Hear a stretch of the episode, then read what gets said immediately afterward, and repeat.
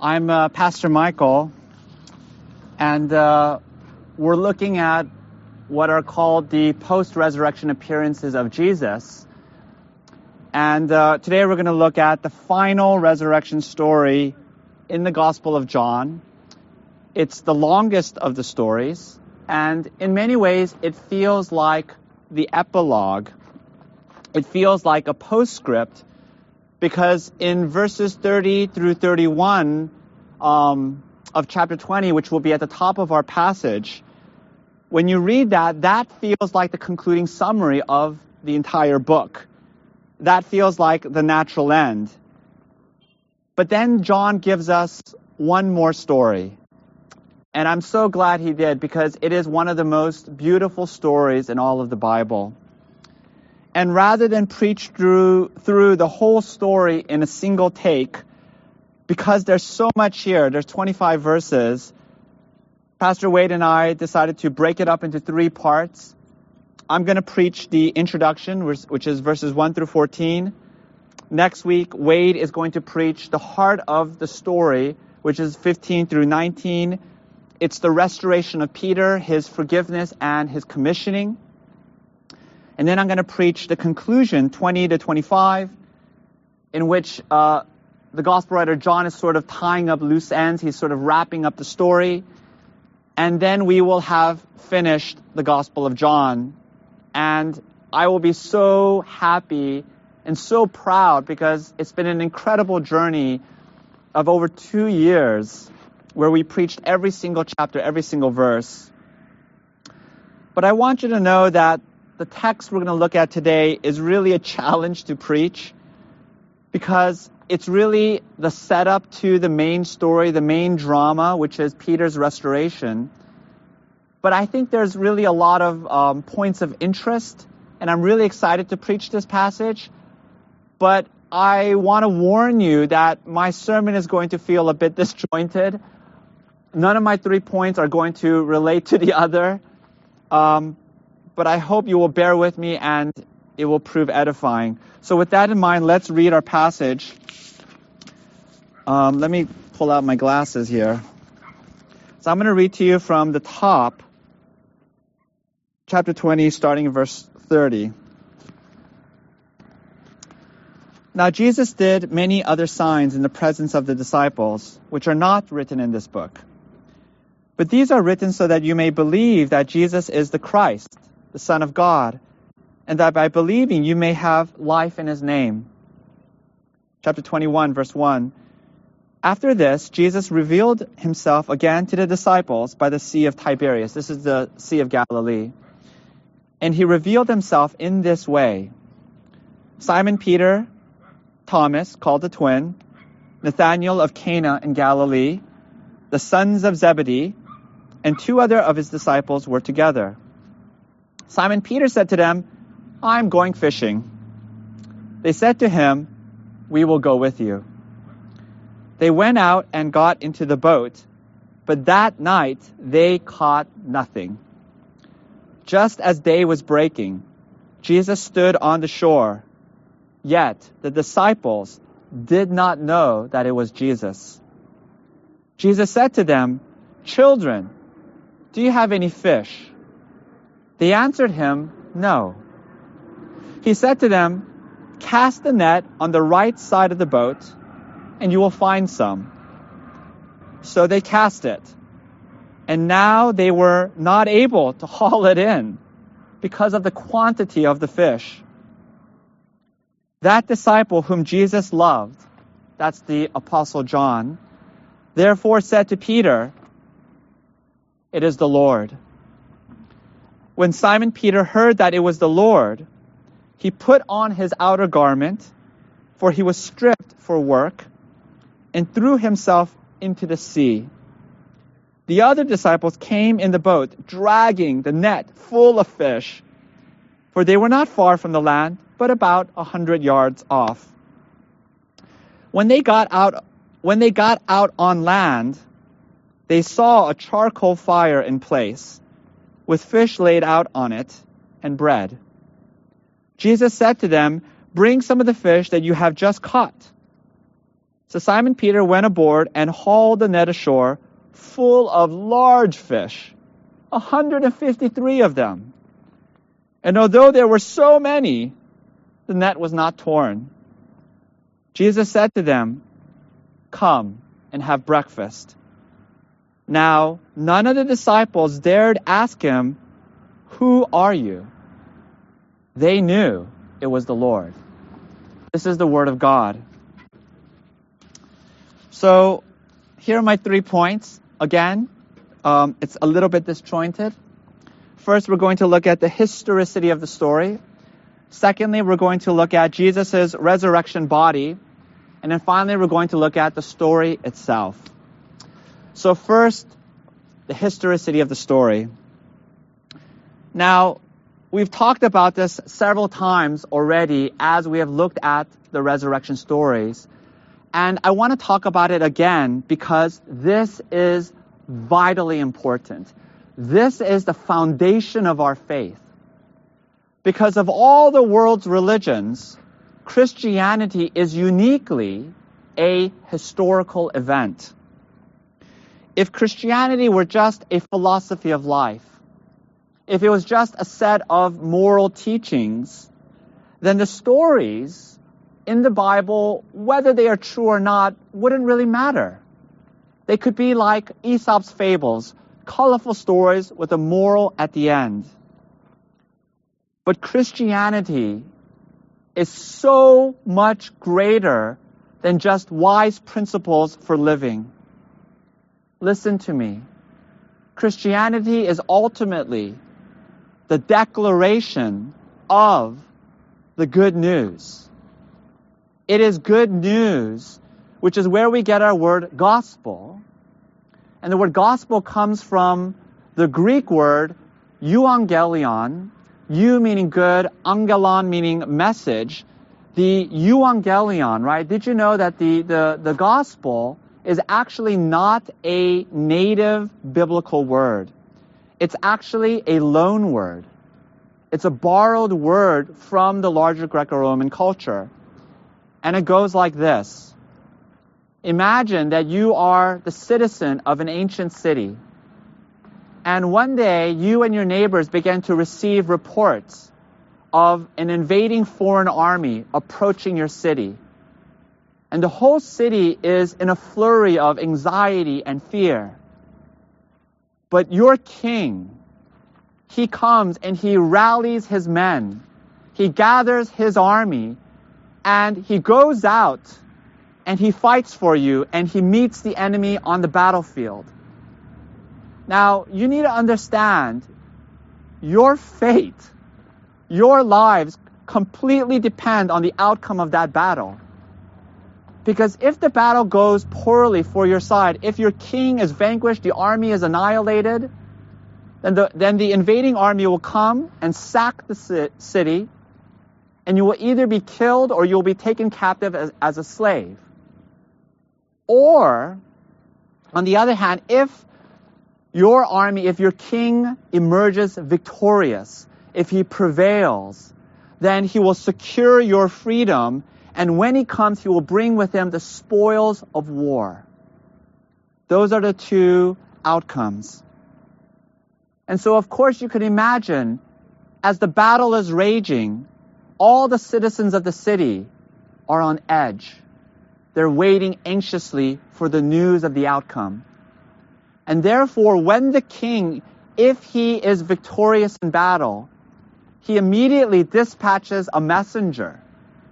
And that messenger runs. he runs with all of his speed back to the city. And then he announces to the city gates the euangelion, the good news of victory. And you need to understand that news has a profound impact on the city.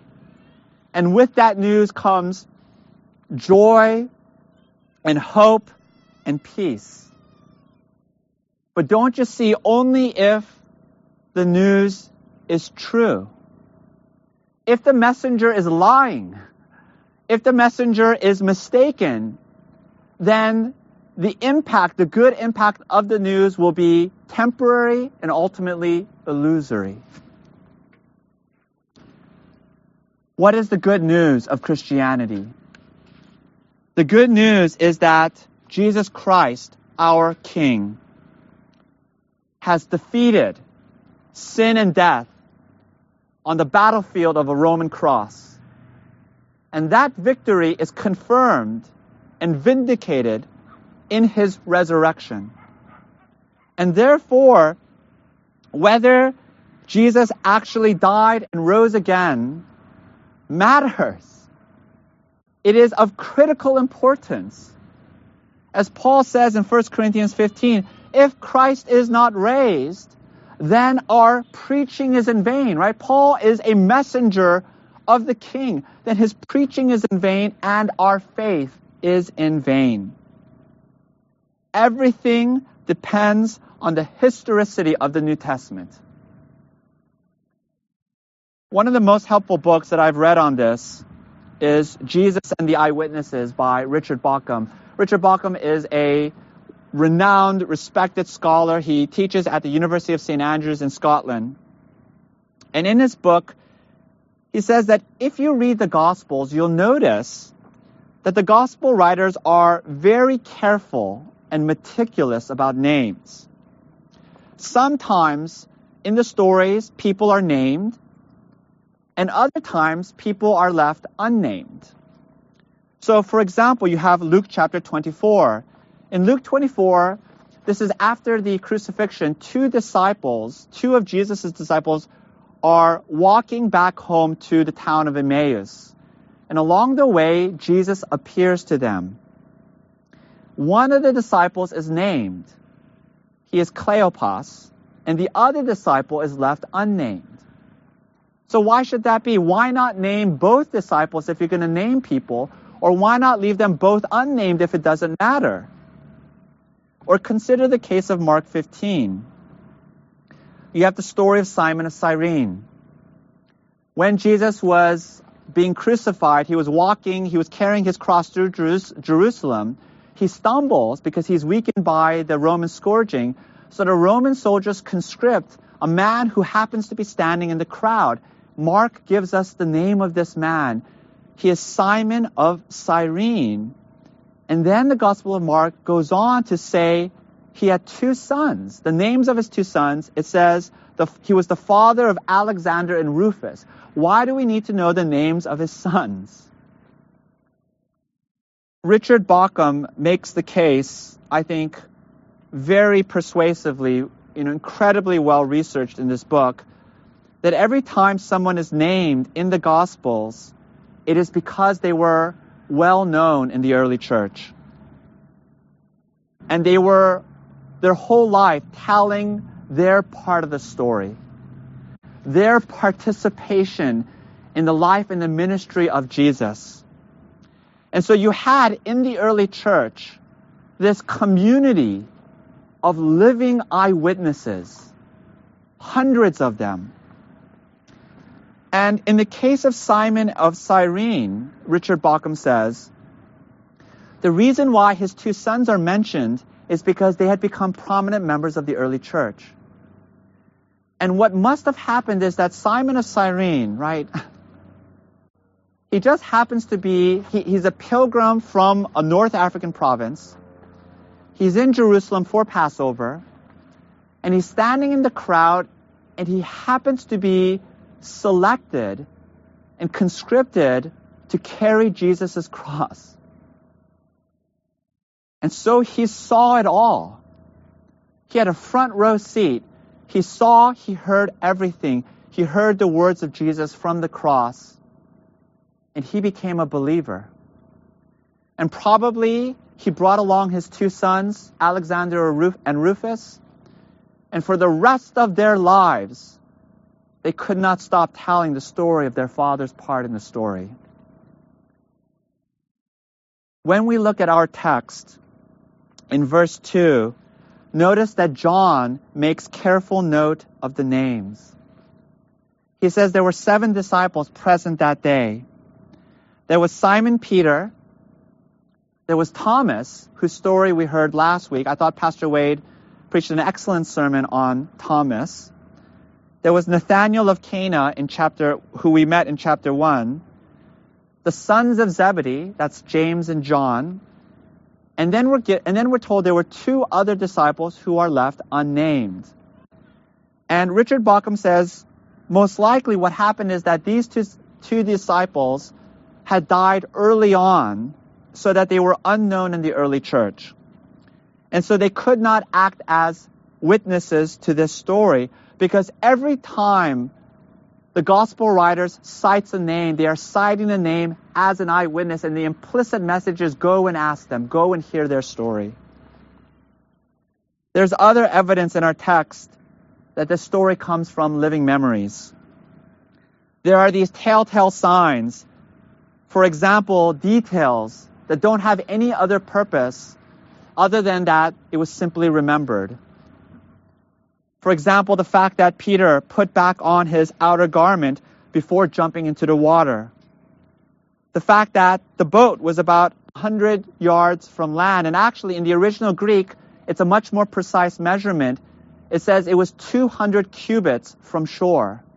A cubit is the length from your, your elbow to your, your middle finger.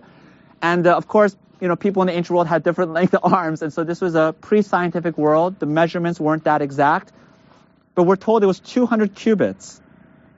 The fact that the fire that Jesus started was a charcoal fire, not a wood burning fire as you would expect. The fact that the catch of fish was 153. It's an awfully precise number. If you're going to make up a story, you would expect that it would be a symbolic number, like 70, 7 being the number of completion, or 120, 12 being uh, the tribes of Israel, the, uh, representing the fullness of God's people. But what does 153 represent?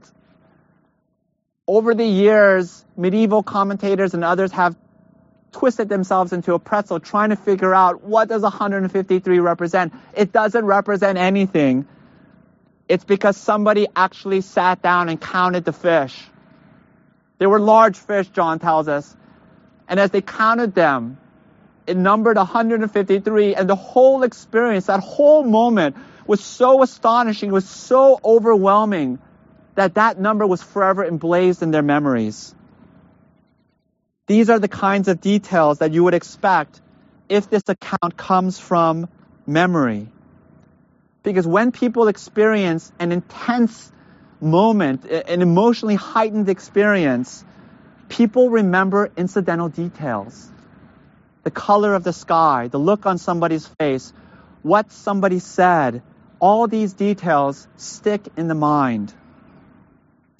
C.S. Lewis, who was a uh, professor of medieval literature at Oxford and who was an expert on ancient manuscripts, he was also, uh, for most of his life, an atheist who had always believed that the Gospels was one of the world's great myths.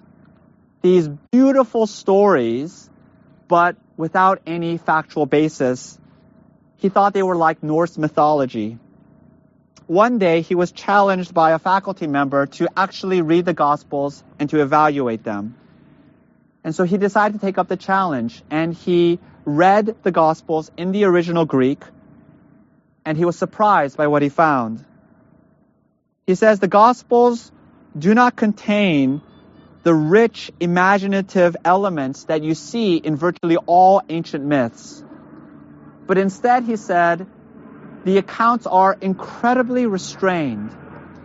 They lack fanciful or fantastical details. And then he wrote this in an essay. Uh, listen to this the Gospels appear to be simple eyewitness accounts of historical events, primarily by Jews who were clearly unfamiliar with the great myths of the pagan world around them. I was by now too experienced in literary criticism to regard the Gospels as myth. They had not the mythological taste. Now, as a literary historian, I am perfectly convinced that whatever else the Gospels are, they are not legends. I have read a great deal of legends and myth, and am quite clear that they are not the same sort of thing. They are not artistic enough to be legends. From an imaginative point of view, they are clumsy. They do not work. Do you hear what C.S. Lewis is saying? He's saying the Gospels lack the features that you see in pagan myths, like the Iliad or the Odyssey. You'll never read about Achilles sitting by the fire. It was a charcoal fire, and he was eating fish. In fact, he was eating four fish, two loaves of bread, and he was about 200 yards from shore. That's how memory works, but that's not how myths and legends are told.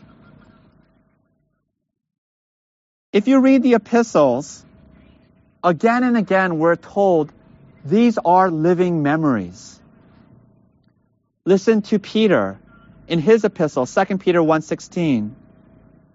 For we did not follow cleverly devised myths when we made known to you the power and the coming of our Lord Jesus Christ, but we were eyewitnesses of his majesty. Or consider John in his epistle, 1 John chapter 1 verse 1. That which was from the beginning, which we have heard, which we have seen with our eyes, which we have looked upon and have touched with our hands, we proclaim to you that you too may have fellowship with us. You can reject Christianity as a fraud. You can dismiss the stories as a pack of lies. But do not patronize the Bible as beautiful legends in which it doesn't matter if it's true because the point is that Jesus is a wonderful moral teacher. The gospel writers do not give us that option. Jesus of Nazareth is either the Lord of all creation or he is a scoundrel and a fraud and the whole thing is a hoax. Either you must bend the knee to the Creator God in human flesh, or you must renounce Him and denounce Him as the greatest liar that has ever lived. Those are the only two options. Okay, that's the first point, historicity. Second point, Jesus' resurrection body. So, there's something very interesting in the story, which actually we've already seen before which is that the disciples don't recognize Jesus at first. He calls out to them on the boat, but they don't recognize him. And it is only after the miraculous catch of fish that John recognizes him. And then even at the end, we're given this very curious line in verse 14. None of the disciples dared to ask him, Who are you? They knew it was the Lord. Okay, they knew it was the Lord, but why would they even have to ask? Because even though it was the Lord, don't you see, his appearance was not completely the same. It was Jesus, and yet he was different. There's continuity and there's discontinuity. We saw the same thing actually a few weeks ago in John chapter 20 when Jesus showed himself before Mary Magdalene. In verse 15 of that story, it says, She did not know it was Jesus. Remember, she assumed that he was the gardener. And it was only when he spoke her name that she recognizes him. We see this a third time in the Gospel of Luke in chapter 24, the road to Emmaus, a story I already mentioned. You have two disciples. One of them was Cleopas. They're walking home from Jerusalem. And on the way, the risen Jesus joins them. and he begins to talk with them and, and to teach them, and they don't recognize him. And the journey from Jerusalem to Emmaus is about eight miles, so this is not a short walk. And the whole time he's, he's telling them how the scriptures predicted the sufferings and the death of the Messiah and how he must rise again from the dead. What must have been the greatest Bible study that has ever been taught. And they don't recognize him. And it's only when they invite him to their home, he takes bread, he blesses it, and breaks it when they recognize him.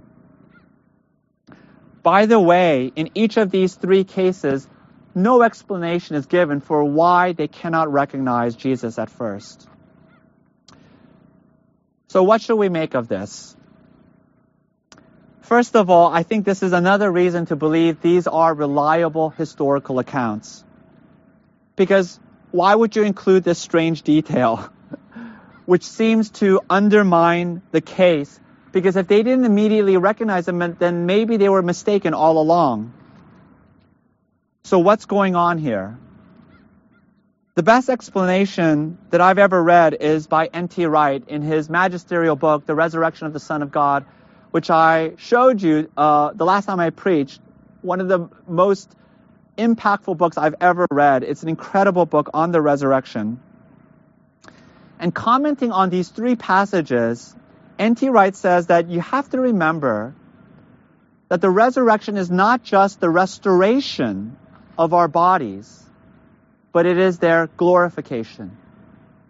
As Paul says, we will all be changed in the twinkling of an eye we will all be transformed and yet still the same.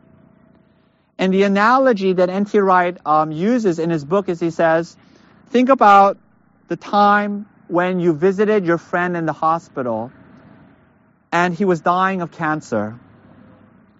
And you're shocked and you're saddened by how diminished he looks, how the cancer has ravaged his body and you think to yourself, my friend looks like a shadow of his former self. He's the same person, but his appearance has been disfigured by disease and the onset of death. N.T. Wright says that the resurrection is that dynamic, but in reverse. He says that in the resurrection, our bodies will not just be restored to their prior full health, but they will be glorified. So that in the resurrection to come, when we look back at our former selves, we will say, we were only a shadow of what we are now.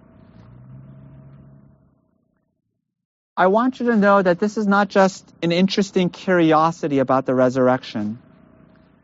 Because remember, as Paul taught us, Jesus is the first fruits what happened to him is the first fruits of what will happen to the whole world.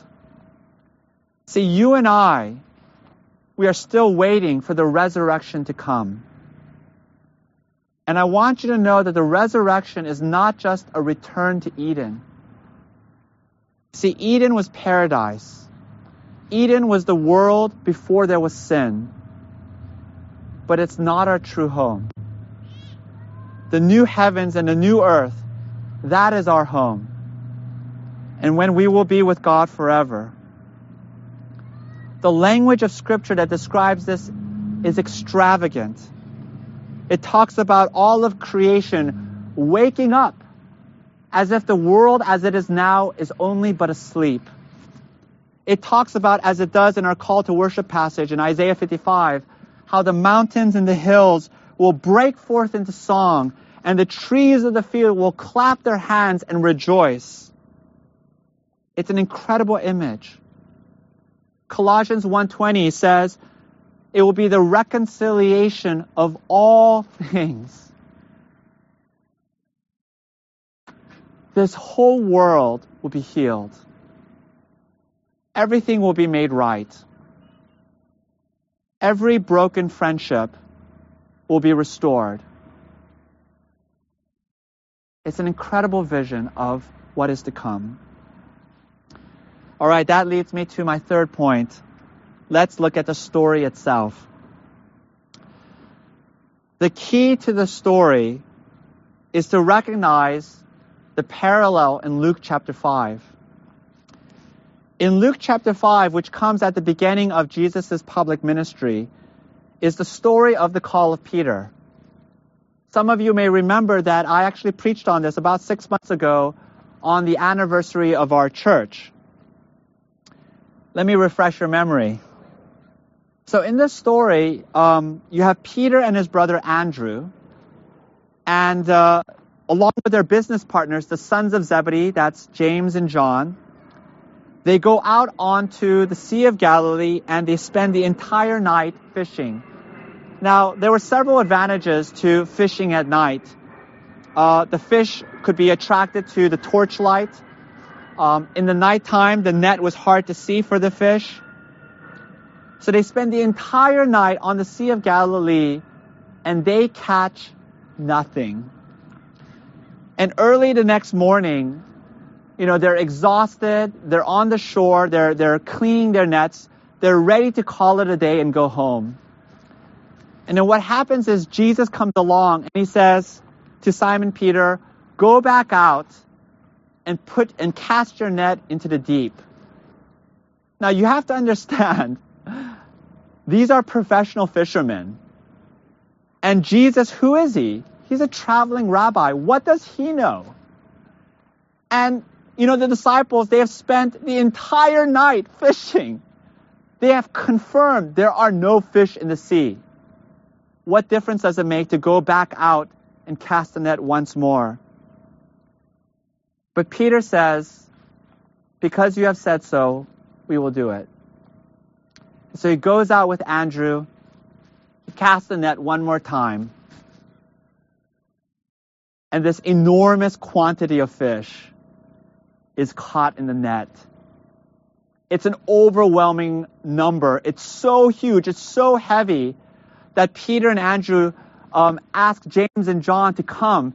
And all four of them in their boats are trying to bring in this monstrous catch. And it's so enormous, the text tells us the boats began to sink. It's almost comical. And then you have John chapter 21. It's virtually the same story. The disciples go out on the Sea of Galilee at night to fish. Again, they catch nothing. Early the next morning, a stranger on the shore calls out, Cast your net on the right side of the boat. Now, I know nothing about fishing. So initially I thought, oh, maybe there's a difference between casting your net on the right side versus the left side. I read the commentaries. I did a quick internet search. It doesn't make a difference. And just like in Luke chapter 5, the request makes no practical sense at all. They've been out on the, on the boat all night long. What difference does it make to cast the net on the other side? But they do it anyway. And in their net, they bring up this super abundance of fish. It's as if every fish in the Sea of Galilee just leaped onto the net and, and rested in there. It's a miracle. And the, and the disciples realize they have seen this before. That the man on the, on the, on the shore is the creator. He's the Lord of all things, who by his supernatural power has control over nature and the seas and all that is in them. But here's the crucial difference in the two stories. In Luke chapter 5, when Peter sees this miraculous catch of fish, if you remember, he says, Lord, depart from me. Get away from me, for I am a sinful man. But in this story, in John chapter 21, Peter jumps into the water and he dashes like mad, like a crazy person, to get near Jesus. Did you notice that? You have these two completely different responses. Almost the same thing happens in both stories. But Peter reacts in completely opposite ways. In Luke 5, Peter says, Get away from me. I want nothing to do with you. But in John 21, Peter can't get to Jesus quick enough and he leaps into the water. What has changed? You have the same miraculous catch. You have the same setting, the same Lord. But don't you see, it's Peter who has changed. You see, the Peter in Luke 5 did not yet know the gospel. The Peter in Luke 5, when he came into the presence of the divinity of Jesus, he felt like he was going to die. He felt overcome by his wretchedness and his unworthiness. But the Peter in John 21 is three years later. Three years of following Jesus. Three years of being discipled by the Lord. And in those three years, he came to believe the gospel. What is the gospel? I love the way Tim Keller puts it. He says the gospel is that you are more sinful and more wretched than you could ever imagine about yourself, than you would ever allow yourself, allow and admit to yourself. But at the same time, you are more loved and more accepted in Jesus Christ than you could ever dare hope. You see, the Peter in, in John 21 was not substantially more moral or courageous than he was before. You have to remember that at this point in the story, Peter had just failed the Lord in a spectacular way. Right? He had boasted. These other disciples may abandon you, Lord, but I will never forsake you. And then in the moment of testing, he denied Jesus three times, and the last time he called down curses on his master, and he said vehemently, I do not know that man. That had to have been on Peter's mind. That had to have been weighing on his heart. But when he sees Jesus, he runs. Runs to him into his arms of grace. That's the gospel. I want to close by giving you the gospel. There's a wonderful summary in verses 30 and 31, and I want to read it to you again. Now, Jesus did many other signs in the presence of the disciples, which are not written in this book. But these are written so that you may believe that Jesus is the Christ, the Son of God, and that by believing you may have life in his name.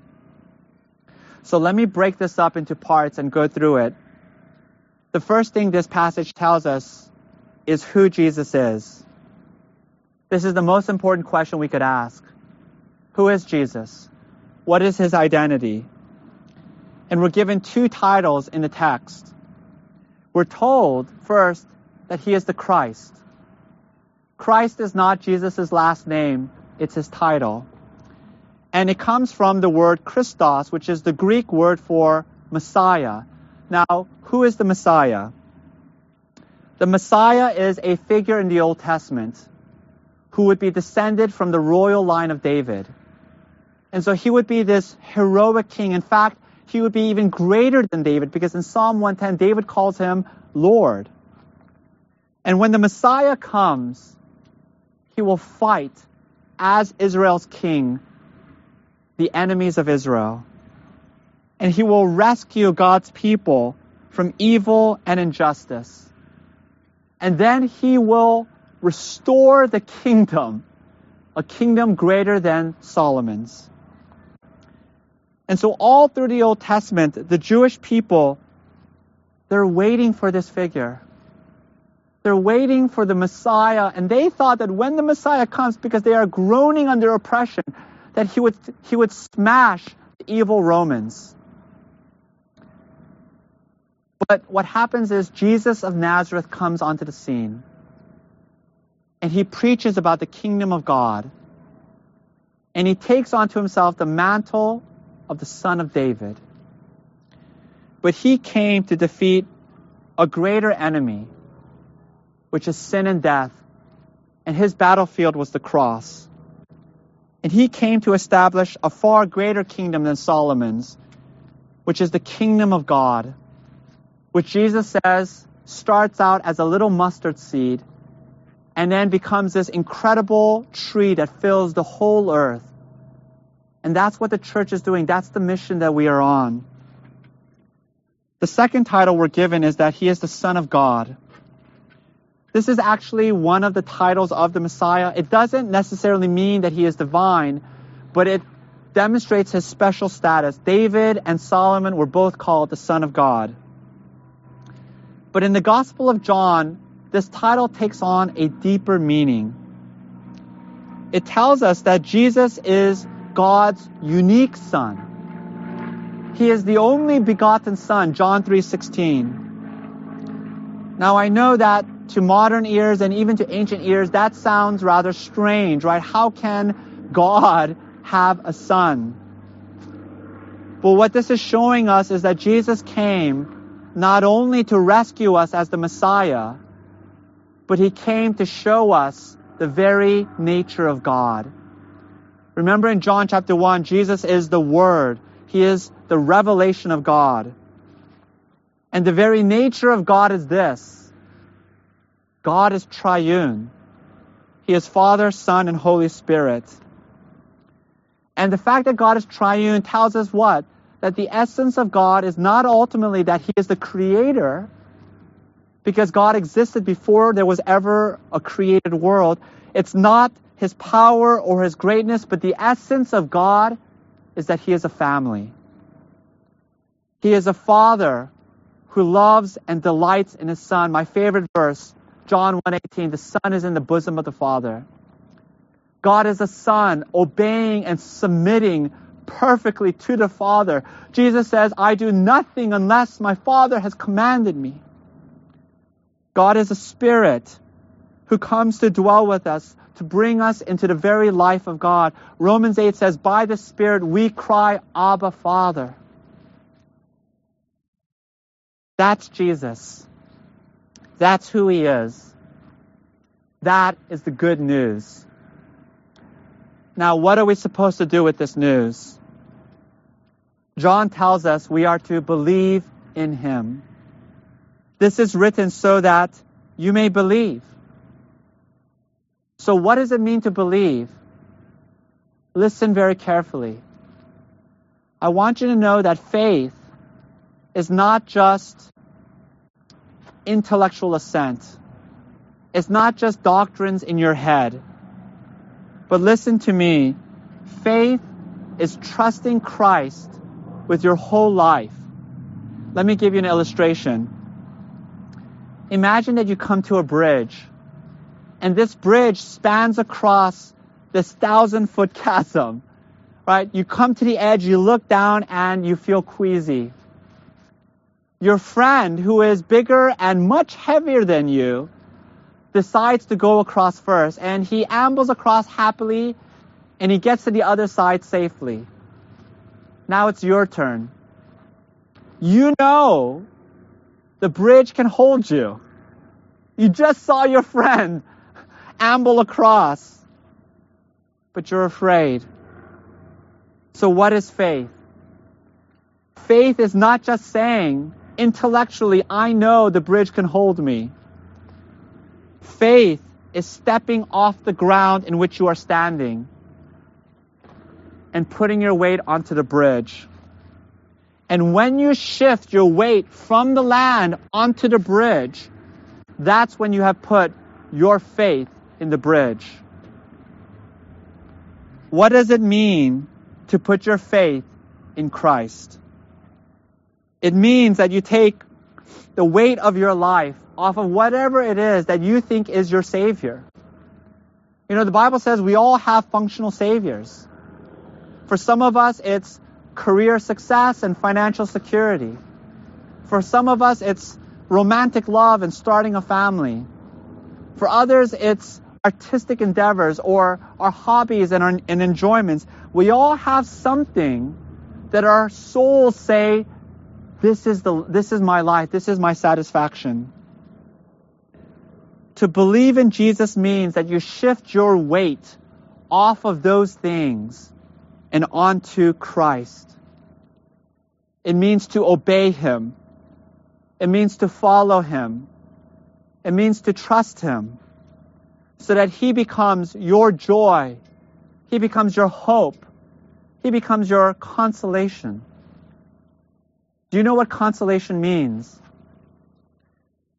It means that when your life is falling apart, when your plans are going awry and everyone has turned against you, what is that thing that you tell your heart, it's going to be okay because I still have this?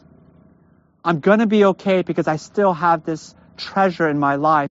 Whatever that is, that's your consolation. It's Christ, your consolation. And when you believe, John says, you will have life in his name. What does it mean to have life? When the Gospel of John talks about life, he's not just talking about biological life or physical existence, but he's talking about life with God. In the Gospel of John, this is called eternal life. John 17, verse 3, Jesus says, Now this is eternal life, that they may know you, the only true God, and Jesus Christ, whom you have sent. What is eternal life? It's not just life that goes on forever, without end. Without God, that would be hell. But eternal life is fellowship with God. It is to be brought into His presence, to have a love relationship with Him. Think about the happiest moments in your life the happiest moments in your life were never just material. Right? It was never just, you know, buying some new electronic gadget or eating a really delicious meal. It was never just experiential, you know, going on some incredible exotic vacation. But the happiest moments in your life are when you are doing something that you enjoy with the people that you love. The happiest moments, the deepest happiness of our hearts is always relational. I want you to know that that is a dim foretaste of what it will be like to be with God forever. We were created to have a relationship with Him. Finally, how do we know this is true? I want you to know that Christianity is not a leap of faith. It's not a blind faith. In verse 30, John says, Jesus did many other signs in the presence of his disciples, which are not written in this book. That's what Jesus' miracles are. They're signs. They're not just naked displays of power to impress people, but they're all pointing to Jesus, to his identity, to his work of redemption. And I want you to know the final and greatest sign was the resurrection. And I want to close by reading to you from 1 Corinthians chapter 15, the verse, the first eight verses, where Paul talks about the resurrection. And I want you to notice, he talks about this cloud of eyewitnesses. Listen to the text.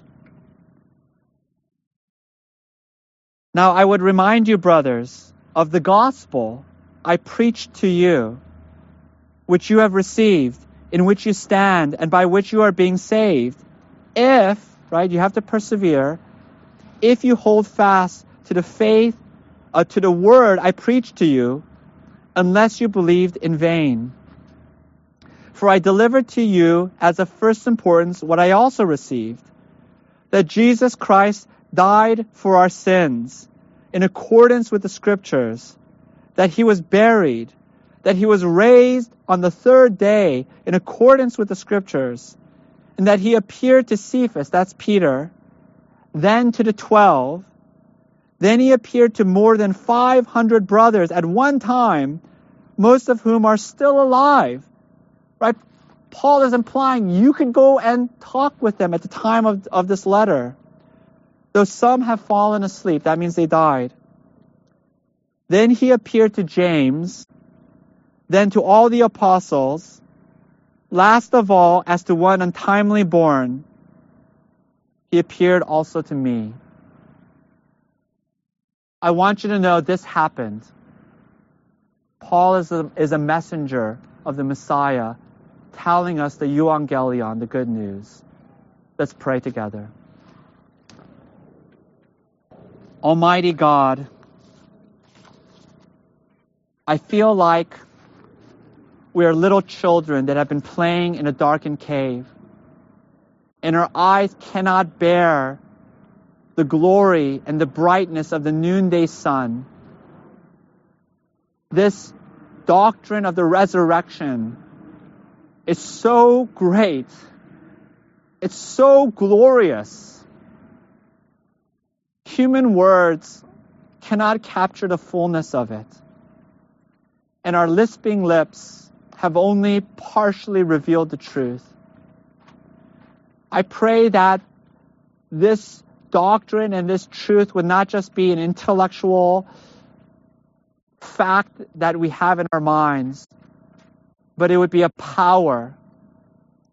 It would be this pulsating reality that controls our lives, that gives us a hope, a strength, a deep comfort and consolation in this life. And we're still waiting, Lord. We're waiting for the resurrection to come, the restoration of all things. We're waiting for King Jesus to come and make all things right. Maranatha, come, Lord Jesus, we pray. In Christ's name, amen.